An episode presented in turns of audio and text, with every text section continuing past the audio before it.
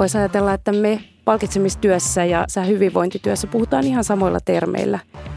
Motivaatio ja työn merkityksellisyys ja kokemus siitä. Hyvinvoivassa työn yhteisössä näkee usein motivoituneita, energisiä ja tuotteliaita ihmisiä, joista välittyy työn tekemisen ilo ja hyvä meininki. Tämä jos joku on sitten sitä palkitsevaa.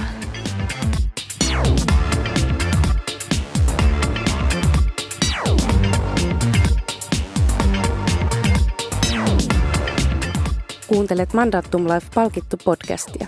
Palkittu on ainoa suomenkielinen palkitsemista käsittelevä podcast. Se etsii vastauksia siihen, mikä saa ihmisen kurkottamaan kohti uutta, yrittämään enemmän ja tahtomaan vahvemmin.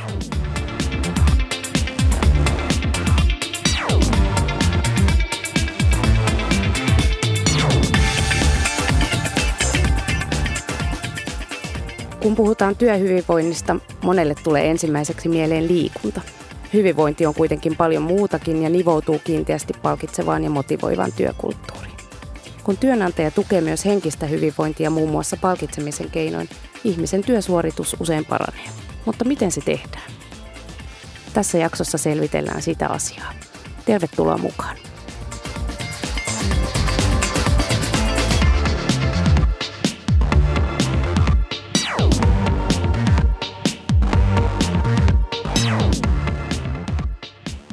Olen Noora Marttinen Mandatum Lifelta. Tällä kertaa palkittu podcastin vieraana on Katriina Karkulehto, hyvinvoinnin johtamisen valmentaja Onnia Servisiltä. Katriina, usein tässä kohtaa kysytään, miksi palkitseminen on tärkeä aihe, mutta sä et työskentele niinkään palkitsemisen, vaan hyvinvoinnin parissa. Siksi mä kysynkin nyt sitten näin, että miten sun työn näkökulmasta palkitseminen ja hyvinvointi liittyy toisiinsa? No kyllä palkitsemisella on merkitystä ihmisen hyvinvointiin, että esimerkiksi henkisen hyvinvointiin voidaan todella paljon vaikuttaa, muun muassa aineettomalla palkitsemisella. Eli käytännössä vaikkapa niin, että ihmiselle osoitetaan arvostusta, nostetaan esiin hyviä työsuorituksia, annetaan palautetta ja mahdollisuus kehittyy. Että nämä on juuri niitä hyvinvointia tukevia asioita. Toisaalta sitten taas niin kuin hyvinvoivassa työn yhteisössä näkee usein motivoituneita, energisiä ja tuotteliaita ihmisiä, joista välittyy työn tekemisen ilo ja hyvä meininki. Tämä jos joku on sitten sitä palkitsevaa. Kyllä, ihan varmasti. Valmennat pääasiassa yrityksissä johtoja ja esimiehiä, eikö näin? Kyllä.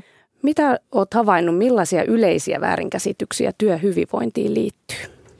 Ensinnäkin mä itse ajattelen niin, että ihmisellä on vain yksi hyvinvointi. On siis tosi vaikea erottaa työhyvinvointia ja muun elämän hyvinvointia toisistaan, että työt vaikuttaa vapaa-aikaan ja toisinpäin. Hyvinvointiin ilman muuta kuuluu fyysinen aktiivisuus. Siihen meillä on jokaisella ihan luontainen tarve. Joskus mä törmään siihen, että hyvinvointi nähdään tyhjypäivänä, johon on liitetty jokin liikunnallinen aktiviteetti. On kuitenkin turhan kapea-alaista ajatella hyvinvointia pelkkänä liikuntana. Yksittäisellä toimenpiteellä me ei kuitenkaan sitä hyvinvointia tehdä ja saada sellaista niin kuin pidempiaikaista vaikuttavuutta aikaiseksi. Että muun muassa joitakin tällaisia väärinkäsityksiä. Jos hyvinvointi ei ole pelkkää liikuntaa, niin millaisia osa-alueita sun mielestä hyvinvointiin liittyy? Hyvinvoinnin käsite on tosi laaja ja sanoisin, että se on myös kovin yksilöllinen asia, miten sen jokainen meistä kokee. Jos nyt jotain tähän nostan, niin siihen liittyy esimerkiksi hallinnan tunne omasta elämästä. Ja nimenomaan se on tunne, sillä kukaan meistä ei kuitenkaan loppuun asti voi kontrolloida kaikkia niitä asioita, joita elämässä tapahtuu tai joita tulee vastaan. Hyvinvointi voi tarkoittaa myös elämän tasapainoa, terveyttä. Se voi tarkoittaa onnellisuutta ja hyviä ihmissuhteita ja mahdollisuutta toteuttaa itselle tärkeitä asioita. Hyvinvointiin vaikuttavia tekijöitä sitten työssä voi olla työyhteisöön kuulumisen tunne, arvostus ja hyväksymisen kokemus. Kokemus siitä, että saa asioita aikaan ja onnistuu omissa työtehtävissään. Tärkeää varmasti on osoittaa sitä arvostusta ja toteuttaa näitä asioita käytännön tasolla.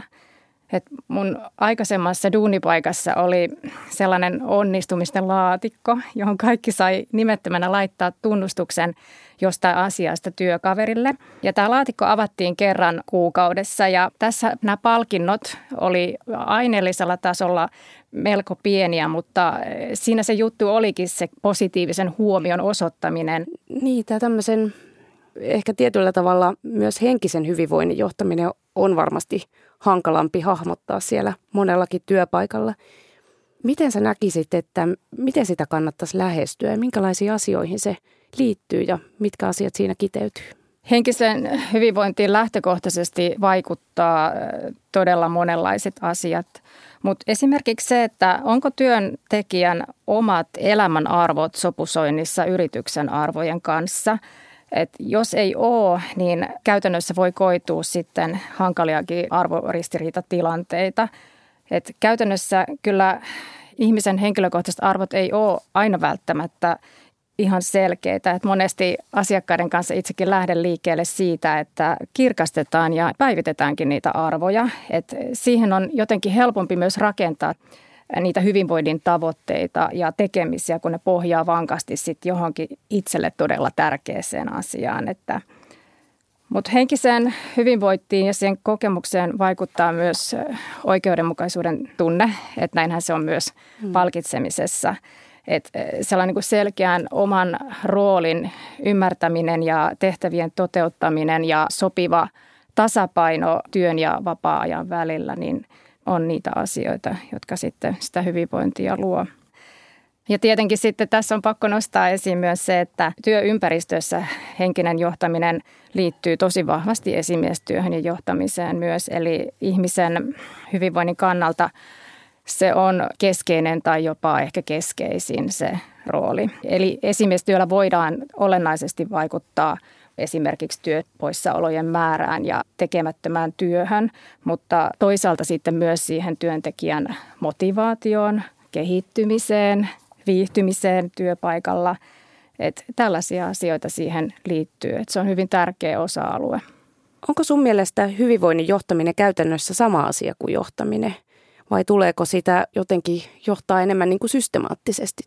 Kyllä mä olen sitä mieltä ehdottomasti, että hyvinvointia tulisi johtaa systemaattisesti ja jopa niin, että ne on strategisia valintoja ja niin, että me ollaan määritelty ne tavoitteet, seurataan niitä, johdetaan niitä ja sitten palkitaan tietyllä tavalla myös siitä onnistumisesta. Että hyvä esimerkki tässäkin lähtee johdosta, että tuossa yhdessä päivittäistavarakauppaketjussa oli mun mielestä kiinnostava case-esimerkki vähän aikaa sitten Talouslehdessä, kuinka juuri tällaisen systemaattisen hyvinvoinnin ja työkyvyn johtamisen kautta saatiin tosi paljon esimerkiksi kustannussäästöjä aikaiseksi.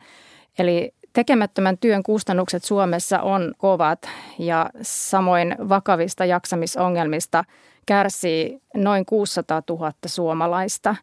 Että kyllä meillä tässä asiassa on syytä olla aika systemaattisia. Niin kuin sanottu, niin hyvinvointia niin työssä kuin sitten muussakin elämässä edistää se, että työpaikalla on hyvä olla ja tuntee kuuluvansa joukkoon. Mitä sanoisit, millaisilla johtamisen keinoilla sitä voi edistää?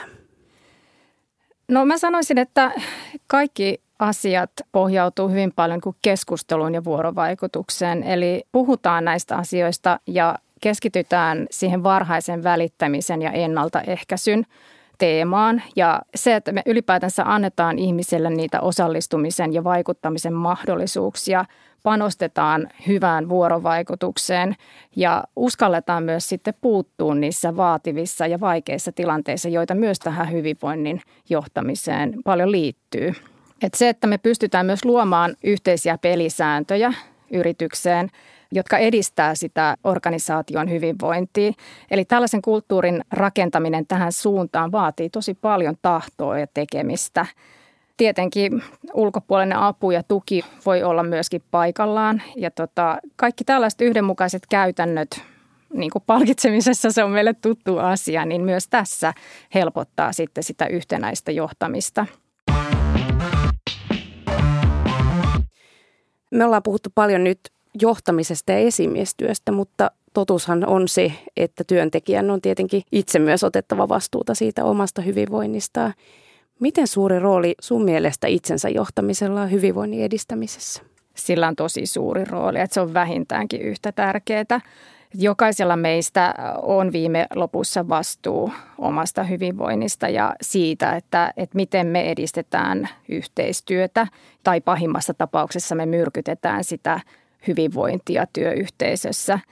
Että jokainen meistä pystyy omilla elin- ja elämäntapavalinnoilla tekemään tosi paljon, että lopulta kun kiinnittää huomioon perusasioihin, kuten riittävään uneen ja monipuoliseen ravintoon, palautumiseen, liikkumiseen, niin niillä pääsee jo tosi pitkälle. Jos joku homma sitten ei miellytä tai tulee haastavia aikoja omassa elämässä, niin siinäkin se puheeksiotto ja keskustelu esimerkiksi oman esimiehen kanssa yleensä vie asioita eteenpäin. Että tässä tietenkin esimiehellä ja johtajalla on organisaatiossa erilainen rooli ja tämä työ on joskus tosi yksinäistä myös. On todella tärkeää myös tietenkin, että esimies ja johtaja pitää omasta hyvinvoinnistaan huolta ja pystyy sitten tasapainoisesti elämään ja tekemään sitä omaa työtänsä.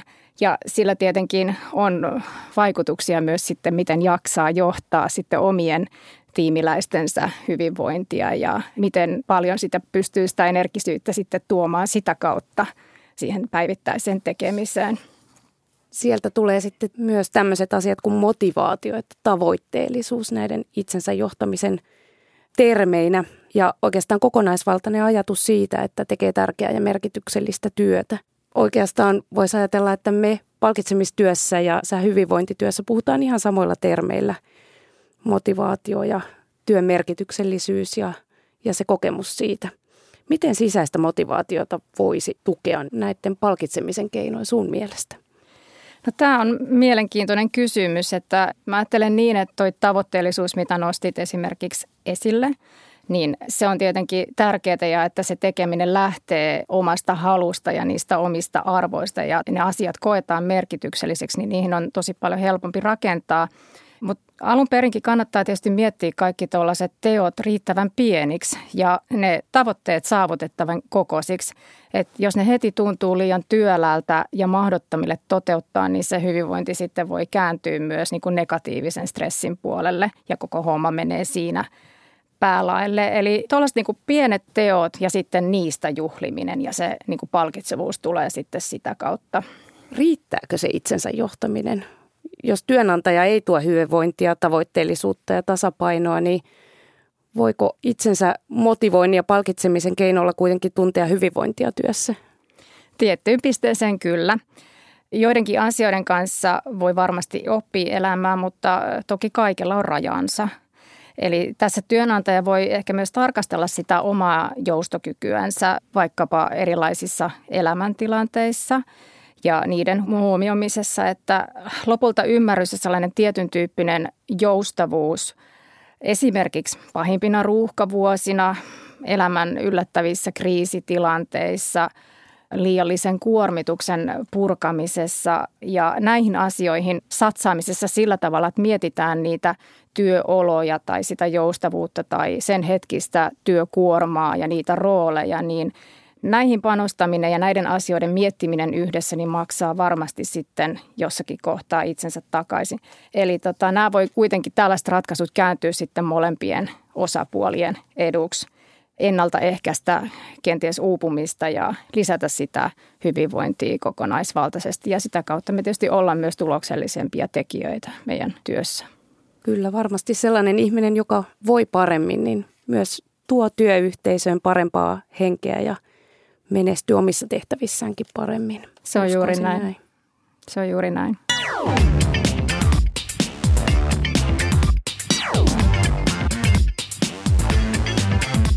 No vielä loppuu sitten parhaat omakohtaiset vinkit asiantuntijalta. En voi olla kysymättä, miten sä Katriina palkitset itseäsi? Tämä on niin hyvä kysymys.